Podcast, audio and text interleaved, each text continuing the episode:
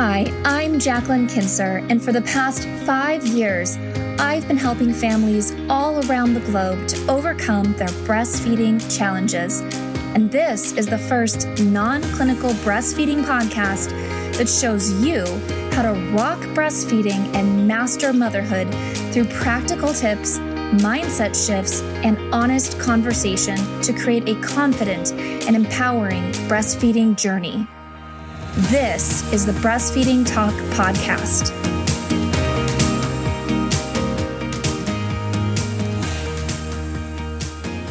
Welcome back to another episode of Breastfeeding Talk. I'm your host, Jacqueline Kinser.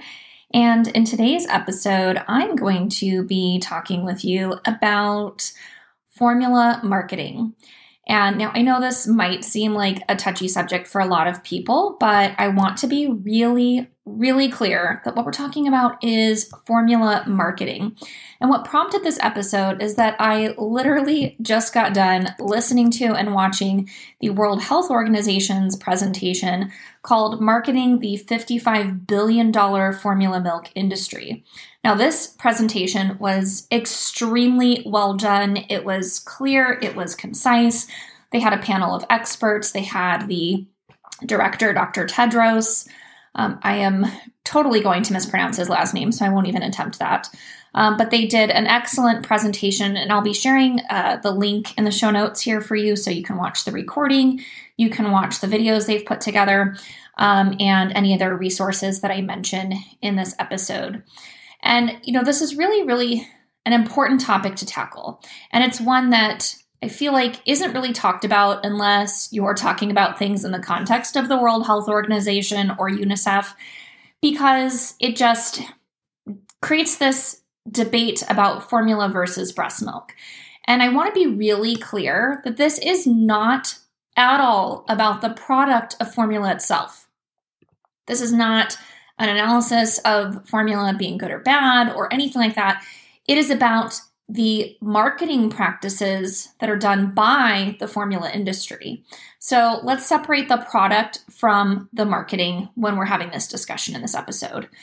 Um, marketing a formula is extremely, extremely pervasive. So, um, basically, what the data that they've gathered, they've done many studies, and I'll talk about those, and you can go and read this for yourself.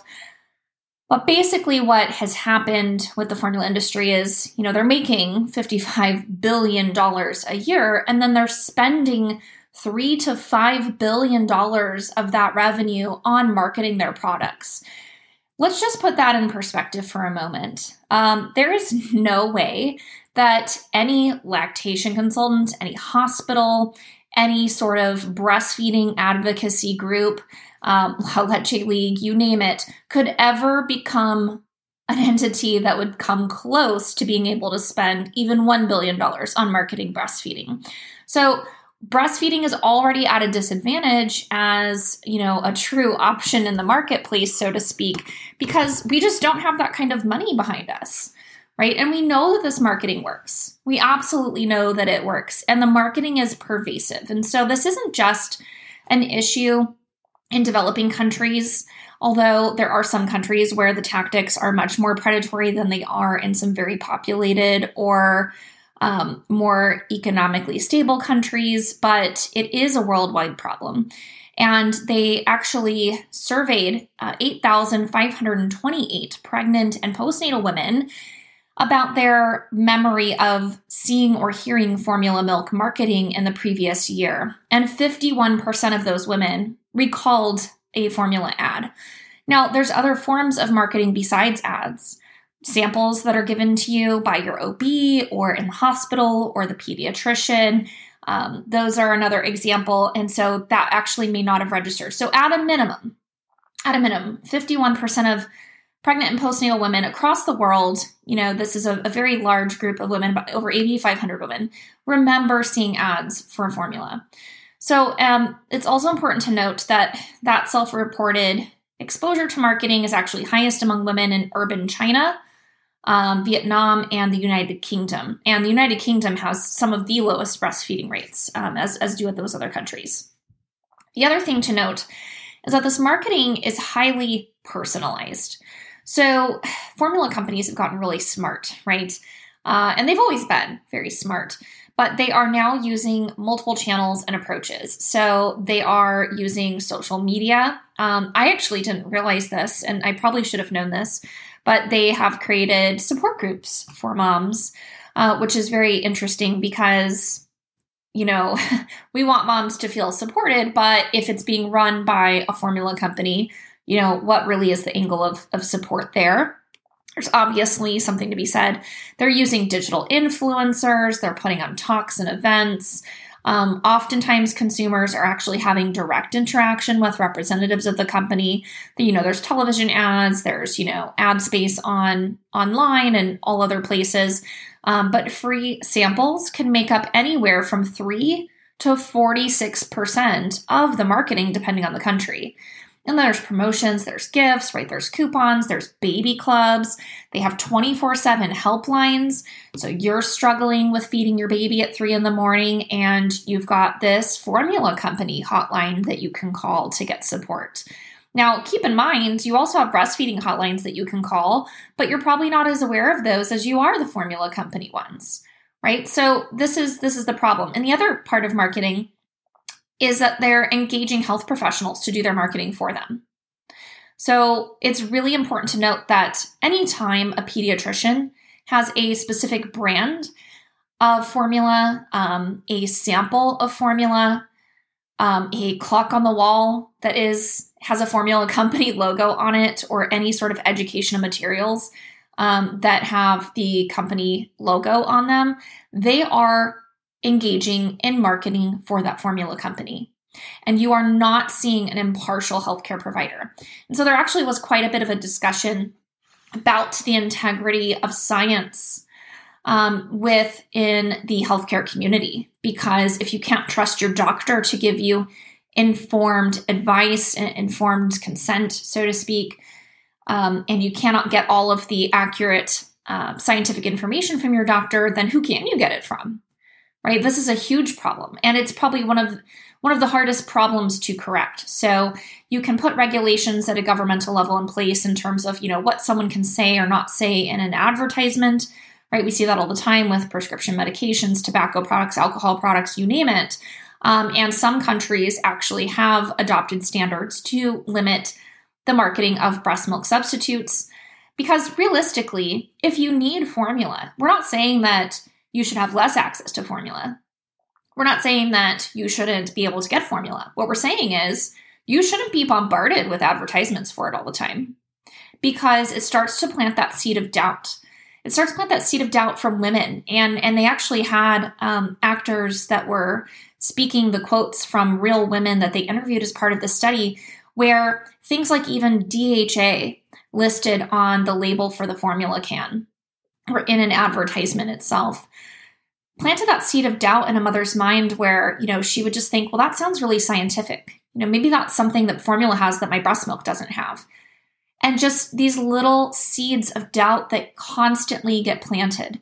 You know formula saying well contains you know essential vitamins and minerals.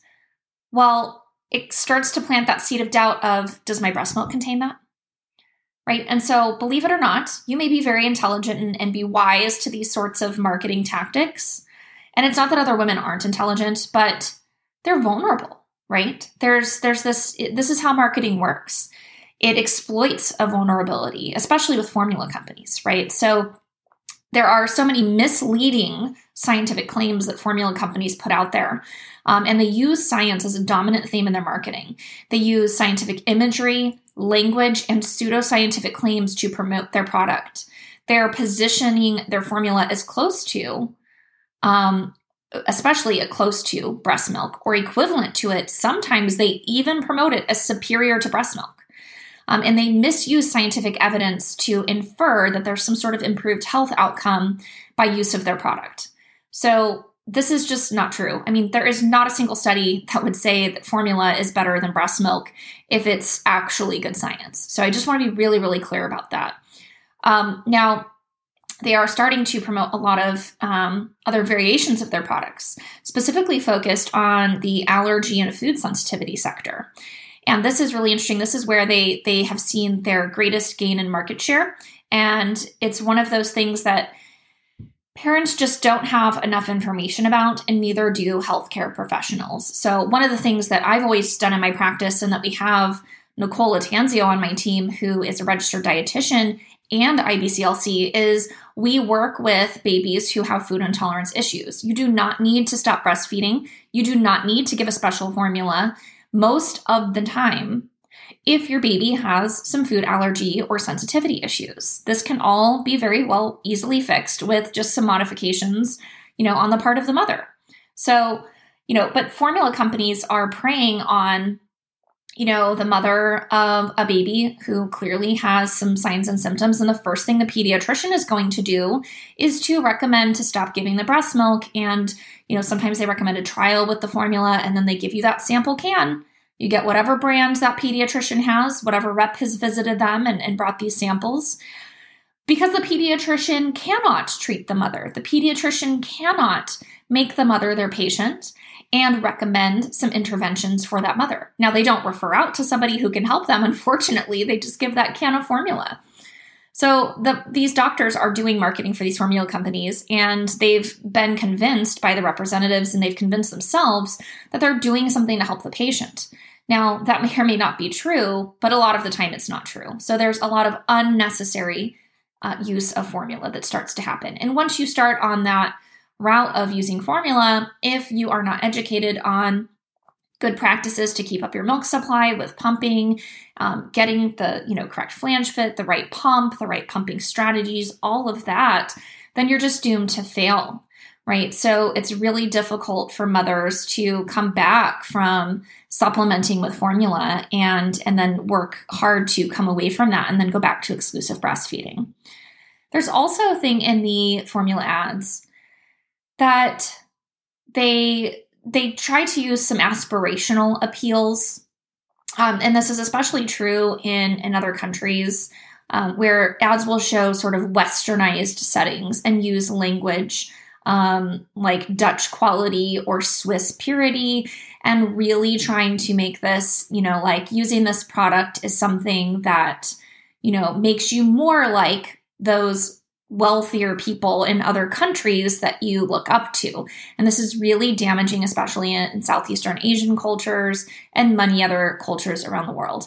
Um, the ads also focus on how their product could aid brain development and growth. You know, this is really problematic to say that it t- contains DHA or other essential nutrients for baby's brain growth and development. Well, at a minimum, it absolutely should because what that what nutrition that baby receives in the first six months, year, 24 months of its life greatly impacts its brain development. Breast milk meets those needs. it's just that formula is playing catch up to that, right? And it still doesn't contain everything that breast milk contains.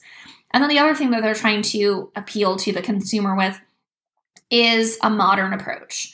So, really, they're leveraging a lot of this inclusivity uh, this inclusive message of male participation in child rearing. That's frequently shown conveying a modern lifestyle, like nobody wants to exclude the father from bonding with his baby. So there's a lot of imagery with that. Um, but primarily, their target of marketing is women. Uh, and so, you know, there's these there's these vulnerabilities, right, that mothers have. And there's a lot of emotion going on at this time in their life, whether they're pregnant or they're postpartum. And these formula com- companies position themselves as these friendly, non judgmental, supportive entities. And they work so hard to build that trust and emotional connection with the mother. And you know, these are some some real quotes um, from women here who were reflecting on their experiences of you know, receiving, being on the receiving end of formula marketing. And one says, I will consider the benefits my baby will get or my real need. If I want to promote height, brain, brain development, or digestive system, I will find the respective formula. So it's really this mother kind of, you know, everyone wants to do best for their baby, right? So she's like, you know, I, I will spend more money on a formula that I believe is best for my baby because one, spending more money on an expensive formula helps to alleviate some of that guilt of not providing breast milk to the baby, but two, gives you that sense that you're doing something that's best for your baby. Uh, another mom said, I know it sounds bad, but my mommy instinct took over and I wanted the most expensive because I am making up for not breastfeeding her. So, to that point about negating that maternal guilt.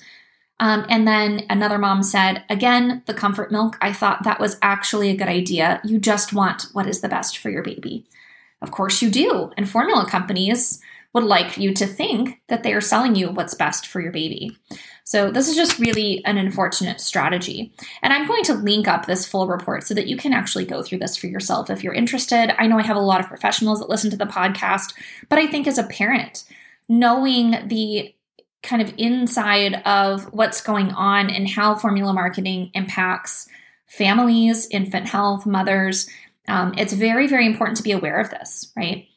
it's interesting because someone in the presentation compared formula marketing to tobacco marketing, and I appreciated the woman in the panel who came on and said, you know, there's no health benefits or, or, necessity for anyone to ever use a tobacco product. So we can't compare that. And we're certainly going to turn people away from our argument if we make that sort of comparison.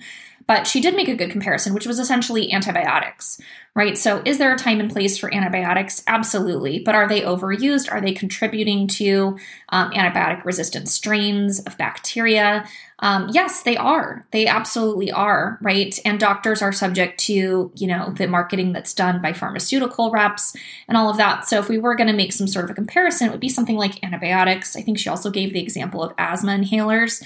Um, so there's a time and a place. Absolutely. We're not saying that, you know, babies never need formula or that it's never the right decision at all. But what we are saying is there's too many instances. Most of the use of formula in the world is unnecessary. Most of it is unnecessary. And that might be a difficult pill for a lot of people to swallow, but it's true. And you shouldn't be angry at someone who's telling you the truth. You should be angry at the people that told you you needed formula when you didn't. You should be angry at the formula companies for convincing you that this was going to fix the problems. You should be angry at all of the policymakers who have done nothing to allow you to receive true, accurate, informed consent in your infant feeding journey. That's who you should be angry with, not the people who are saying, yeah, there, there are problems with formula. Because there are, it's a fact. Um, and so, again, this is not about the product itself. The product is fine. The product meets a need. The product, you know, we are able to sustain the life of infants and and without serious complications in most cases with infant formula. We can't say that's true for a lot of other species of animals, by the way. There are many, many mammals out there who would actually die because there is no good formula for that animal, right? So if that animal's mother dies or they're separated from their mother for some reason and we're trying to take care of it, there are a lot of animal formulas that are not sufficient to sustain a life. So we are very, very lucky that a lot of research and a lot of time and a lot of, you know, um, you know, everything that has gone into the development of infant formula. And it's great that they're always working to improve it. But let's not fool ourselves here and think that this can somehow be something that we can even say is close to breast milk or equivalent to breast milk and certainly not better than breast milk. So these are the problems with these marketing messages. And then back to uh, the problem with the healthcare professionals, right? So healthcare professionals are trusted and they are very, very targeted by formula marketing. So in every single country that was looked at in the study, um, health professionals were reported as the main source of education on infant feeding practices.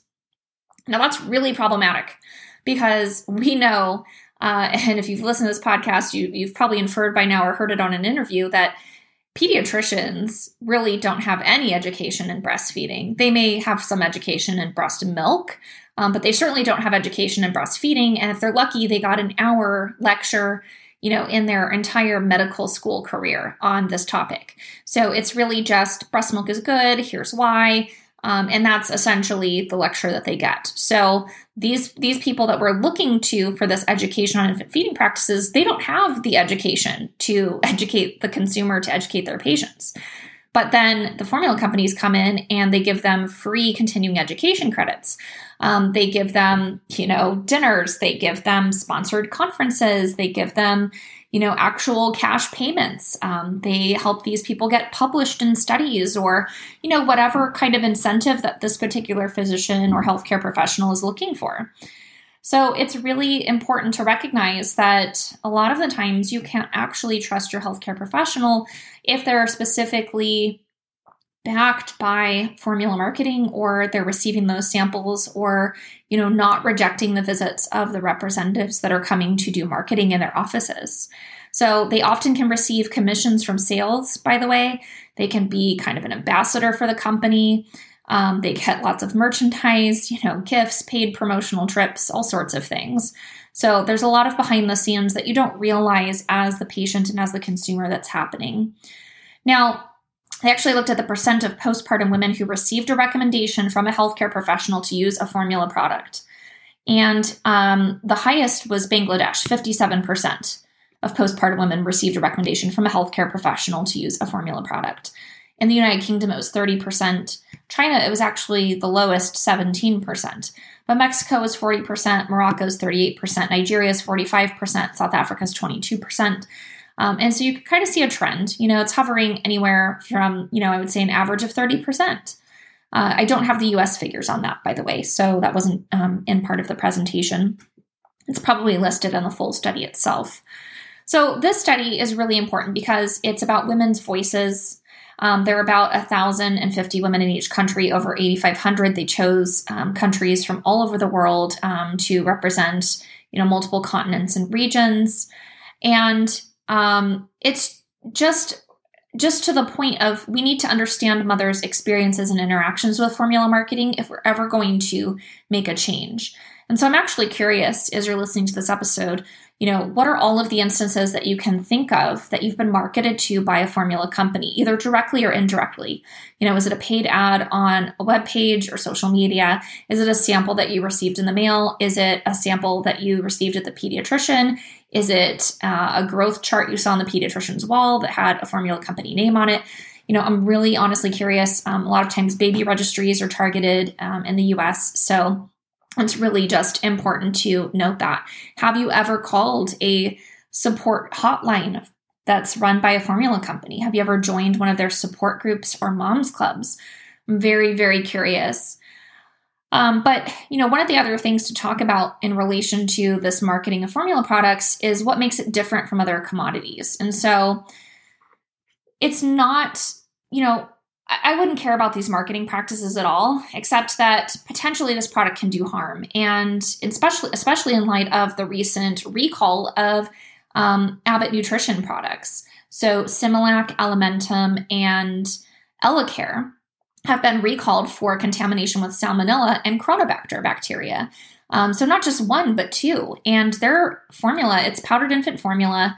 Um, I will put the link to the FDA recall um, is manufactured in the US and it was distributed all over the world. So the Canadian government has gotten on board with the recall. I'm sure many other countries have as well. I know it's turned up in Australia, and um, this is a very, very, very, very large batch of powdered infant formula that's contaminated with these bacteria.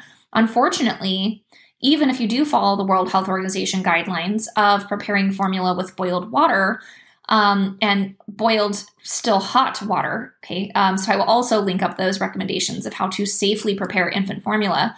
Even if you follow that recommendation, um, it's not really going to be enough to kill off that bacteria. So there are problems with formula that you know these these types of recalls are not new. Um, they don't happen you know monthly or anything like that, but they do happen very often and unknowingly you could potentially have purchased a batch of this formula that has been recalled. So that's just even one of the problems with it. In fact, I had two sample cans of formula that I requested um, sometime last year, just honestly to use as um, milk in any sort of videos that I make because I'm certainly not going to waste anyone's breast milk just for the sake of making a video. Um, but two, I also wanted to see what is the experience like with receiving that box of formula samples. So I got two cans of Similac. Um, actually, those two cans, I checked the lot number and they were part of the recall. So I had potentially contaminated formula. So good thing I wasn't deciding to donate that once I was done with it or, you know, anything like that. So it's it's been discarded obviously, but it came in this really nice box and it had all of these coupons, coupons for services that I could print photos and make baby photo books and sign up for prepared meal delivery. Pretty sure it was like HelloFresh or one of those kinds of companies. and just all sorts of little gift cards and coupons for all sorts of other services. Well, all of that goodwill goes a really long way in getting someone to want to demonstrate some reciprocity and have a lot of trust and, you know, brand loyalty. So that was very eye opening to receive that shipment. But formula marketing is problematic because formula milk can impact the survival, health, and development of children and women. And this is not just true in third world countries. This is absolutely, absolutely true in very well developed countries as well. Um, it also disrupts the access to impartial and truthful information and support for parents to make decisions. So there's it's it's an essential human right basically that's getting violated here when formula companies are engaging in the type of marketing that they are. Um, there's actually something called the Convention on the Rights of the Child, and, and formula marketing violates that. Uh, it also disregards the International Code of Marketing of Breast Milk Substitutes, and that is a um, collective document um, from the World Health Assembly. And it exploits these aspirations and vulnerabilities and fears at the very moment of birth and the early years of our children for commercial gain. So, again, we want to be very clear here. This is about the formula marketing practices. Now, women really should be empowered to make decisions that are best for them. You should have information at your fingertips. You should have the right to make a decision about what's best for you and your baby, but you're facing challenges, right? So, and healthcare workers, they're trying to be supportive of families, but they're also the targets of this massive industry. And it's so pervasive that it often goes unquestioned. Um, so, there's just more that needs to happen on a policy level, on a systemic level. Um, and it's really important that we acknowledge that. So, I kind of want to just summarize a bit about what's happening here. And really, the problem with formula company marketing is that informed choice is not being given when parents are offered formula. You are not being given all of the facts. So, there is an assumption that is made by the formula company, by healthcare providers, by people at the policy level that you already know the difference between breast milk and formula. And you may know some of the differences, but do you know all of them? Do you truly understand the risks of giving formula milk to your child, especially unnecessarily, right? If your baby needs formula, then they need formula and there's just no no doubt about it. But formula is something that women start to use for many reasons, right? It's it's lack of good maternal maternal health care you know, maternal leave after having a child. It's perceived low milk supply. So they just don't think their babies are getting enough. I get contacted by clients all the time, even ones we've worked with, that say, My baby's not swallowing. And it's like, Well, how do you know? How do you know your baby's not swallowing? Well, I don't hear it. Okay, but are they having wet diapers and poopy diapers? Are they gaining weight? Do they seem satisfied after feedings? I mean, there's so many other things here. You may or may not know how to listen for an infant swallow. And if the baby is older and bigger, it's very difficult to hear unless you're trained to actually observe that and assess that. So a lot of parents will have this perception my baby's not getting anything. And I'm like, well, they hung out there at the breast and actively sucked for 20 minutes. I mean, if you if they truly weren't getting anything, they would not be doing that. Babies don't do that. They don't they don't just try for 20 minutes to get milk and not get a single drop. So that's not how it works. So there's a lot of misconceptions um, in regards to breastfeeding. And, you know, pumping has kind of come into the forefront here of a lot of mothers feel more comfortable pumping because I can at least see how much milk I'm making, which you're you're seeing how much milk you can pump, not necessarily how much you can make. But that's a whole other podcast episode. Um, and then they can see how much milk their baby is drinking, right? So they have this sort of comfort in that. Well, formula offers that comfort as well. So um, again, formula has been positioned as an aspirational choice. Very often it's presented as the more sophisticated option. Think about this when you when you look at imagery of formula marketing or even just the packaging of a formula can or where it's positioned in the grocery store aisle are there times where you could see it positioned as the more sophisticated option? Because breastfeeding isn't a formula. There is no one right way to breastfeed. There is no exact science on how to breastfeed well because every mother is different and every baby is different. But formula, it's always the same. It's always a guarantee that your baby is going to be getting this exact amount and these exact nutrients. So it often is on even most of the time on a subconscious level, seemingly the more sophisticated option. The other thing that formula companies do really well is they have this messaging. Sometimes it's direct and other times it's indirect.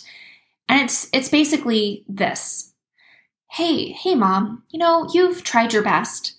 Eh, don't worry. Here's an alternative that's just as good.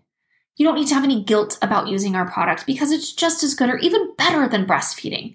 You know, if breastfeeding is hard and it's impacting your mental health, then it's time to let that go. That's what formula companies tell moms, whether directly or indirectly. It's what they tell moms every single day. And if you go against that message, then you're going against formula, which is not true. You're actually going against predatory formula marketing, but that's what they do. They pit mothers against mothers and they say, well, there's this raging debate about breastfeeding versus formula. And if you're not on board with formula, you're judging formula moms you're making them feel bad for giving their babies something they need. How do you know what that baby needs? How do you know what that mom needs? Maybe they needed the formula. And there's always this maybe. Maybe they needed it. Yeah, well, maybe they didn't. Maybe they used it unnecessarily. Maybe they used it because they're not supported. Formula is not the answer to the lack of support that moms and babies are experiencing in our world. It is a band aid, it is a bridge, but it is not the answer. The answer is better support with breastfeeding, better education, um, and it's on an individual level, it's on a societal level, it's on a governmental level, it's on every level that more of that is needed. And it's out there. The thing that formula companies want to convince you of is that there's no support for you. We have the support you need. That's not true. but again, I don't have three or five billion dollars to spend on marketing. I don't have three or five billion dollars to tell you about the Nurture Collective, which is my online membership that's going to be launching here in the next couple of months. That is a complete space for supporting a breastfeeding mother with access to trusted guidance and information on how to navigate the different stages of breastfeeding, how to overcome breastfeeding problems, and a built in support group that is not going to be the wild, wild west of Facebook moms groups that most of us already know. It's going to be curated, trusted, safe, empathetic space for you to get that support that you need with breastfeeding. But I don't have $3 billion to spend on launching that and telling the world about it. So, formula companies have convinced you that that doesn't exist. Or they've convinced you that because they have a free support group, that it's better than something that you have to pay for because it's free. Well, it isn't free because ultimately the formula company is sponsoring it and using it as a marketing mechanism to get you to trust and buy their product. So, and there's a lot of doubt that seeds that get planted you know that there's these add-on formulas right? Once once your baby reaches six months breast milk no longer meets all of their nutritional needs. And so a formula exploits that and says well that's why we have formula for babies that are six months and older or that's why we have formula for babies that are a year and older um, which by the way no infant needs formula past a year. So this is something that happens in a lot of southeast asian countries. They have formulas for three year olds four year olds five year olds they're even making adult formulas now. So it's actually really crazy over there. Um, that's not really happening as much in the US. Um, but this idea of breast milk no longer meets the nutritional needs completely at six months, well, yeah, that's true. No one who is advocating for breastfeeding or knows anything about breast milk or breastfeeding would argue otherwise. That's why you introduce solid foods at six months. it's not why you would introduce formula at six months. So it's always very interesting, you know, and, and a lot of pediatricians seem to go this route as well. Well, the baby isn't very interested in eating solid foods, so let's give them formula because we know they'll drink milk from a bottle. Well, that can be great if there's an emergent situation happening and we desperately need to get more nutrition into that infant. But then we should be looking at why. Why is this baby not consuming solid foods at a developmentally appropriate age? Do they need some sort of intervention like occupational therapy, um, speech language therapy? Do they have a tongue tie? Like, what is going on that this baby is not following and meeting all the milestones that would be expected for their age and developmental stage. So, formula companies come in and position themselves as the fix to a lot of problems. They leverage that mothers don't have the support that they need, and they are not providing informed choice, and they are getting others to ignore providing informed choice to you. So, I, I also want to point out, and this was a big discussion with the panel at the end of this presentation, that there should be certain spaces that you are safe from this type of marketing or any marketing. Those examples of those would be a hospital, a birth center, a doctor's office, right? These are places that you should be safe from marketing.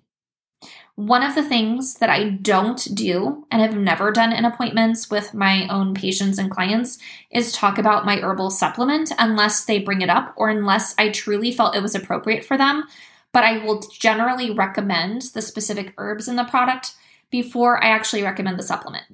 99% of the time, the client is actually asking me if they should be taking my herbal supplement. Um, and so they have an awareness of it, but I never brought it up. I don't do appointments with clients so that I can sell my product. Um, they're already paying for the appointment anyway, but that would just go against all of my integrity as a healthcare provider, my standard of ethics, my code of conduct, and truly my scope of practice, and it would be a conflict of interest. So I don't do that.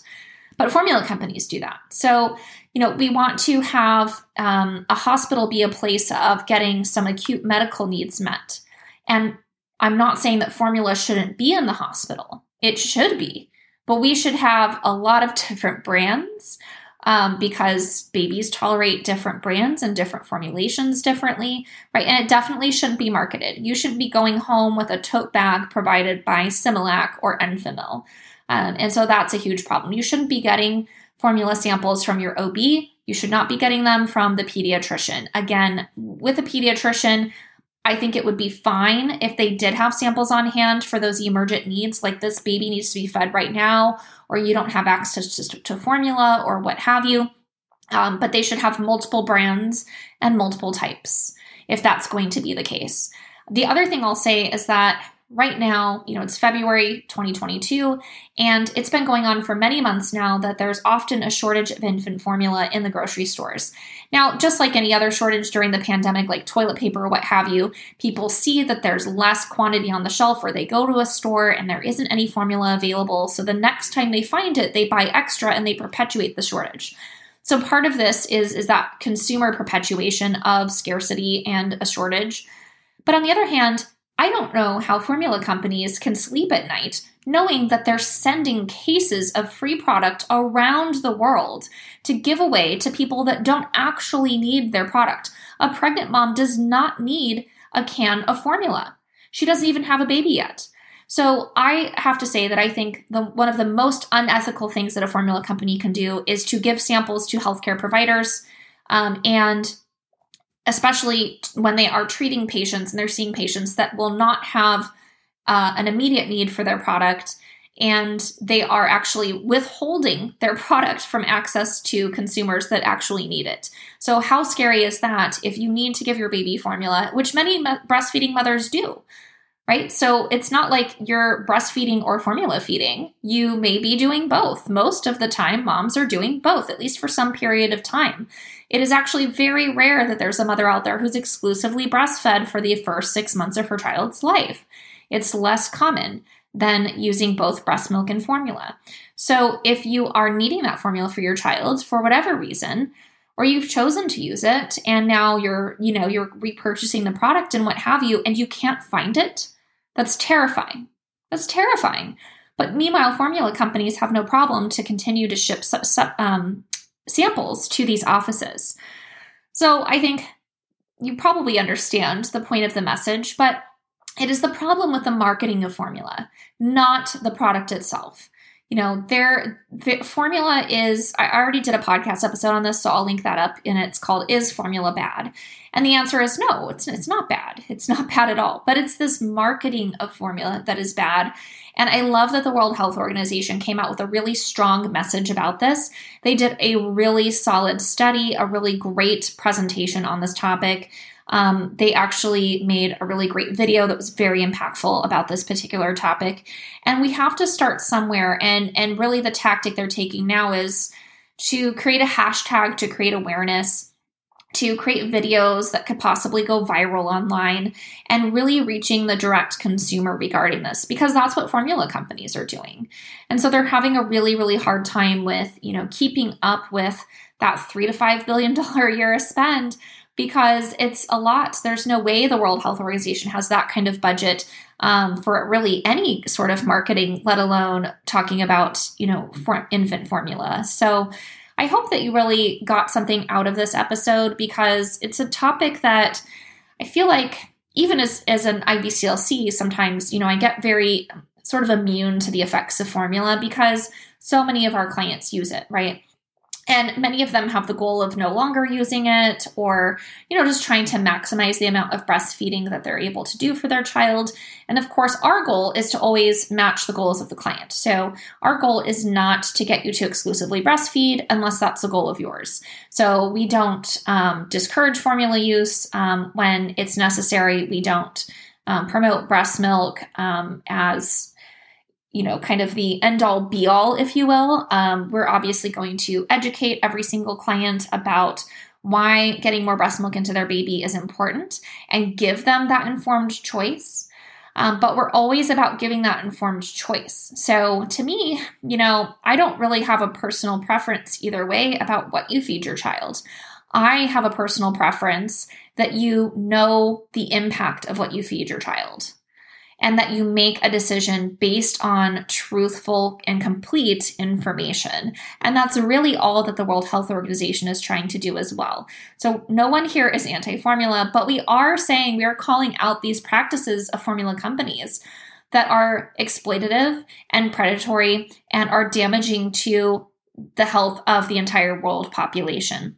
So, on a population level, overuse of formula, unnecessary use of formula, absolutely contributes to increased infant mortality, increased maternal mortality, um, and many, many other chronic and acute healthcare problems. So, that's really the overall message. And I really hope, again, that you got something out of this episode, that you learned something that you didn't know before.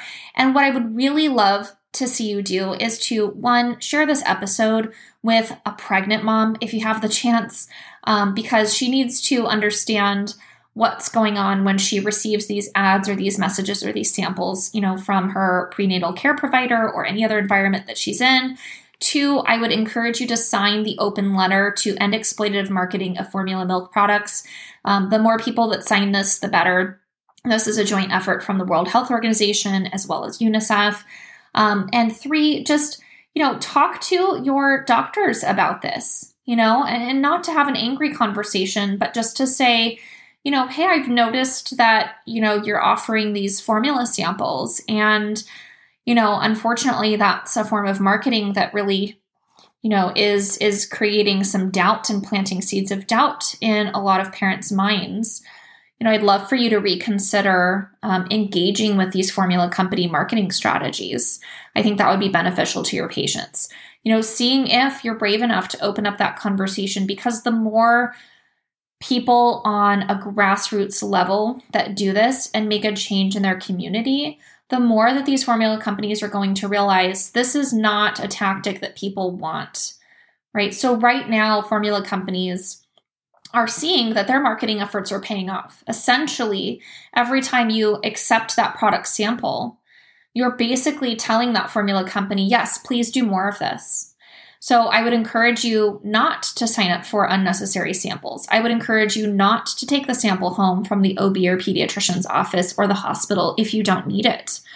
I would absolutely encourage you to reject that um, because every time, again, you engage with that, when you sign up on their email list, when you join their mom's group, when you join all these things, unless you are a full on formula feeding mom and you want support from a formula company, it just doesn't make sense for you to do it because you're just validating their efforts.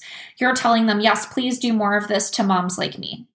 And so that's a powerful message that you can send on a consumer level and say, no, I reject that. That is not welcome to come into my space. I do not want your formula samples. If I need formula, I know how to get it myself. Um, because you do, because moms are smart, right? Like, do you need help finding formula? That's always funny to me.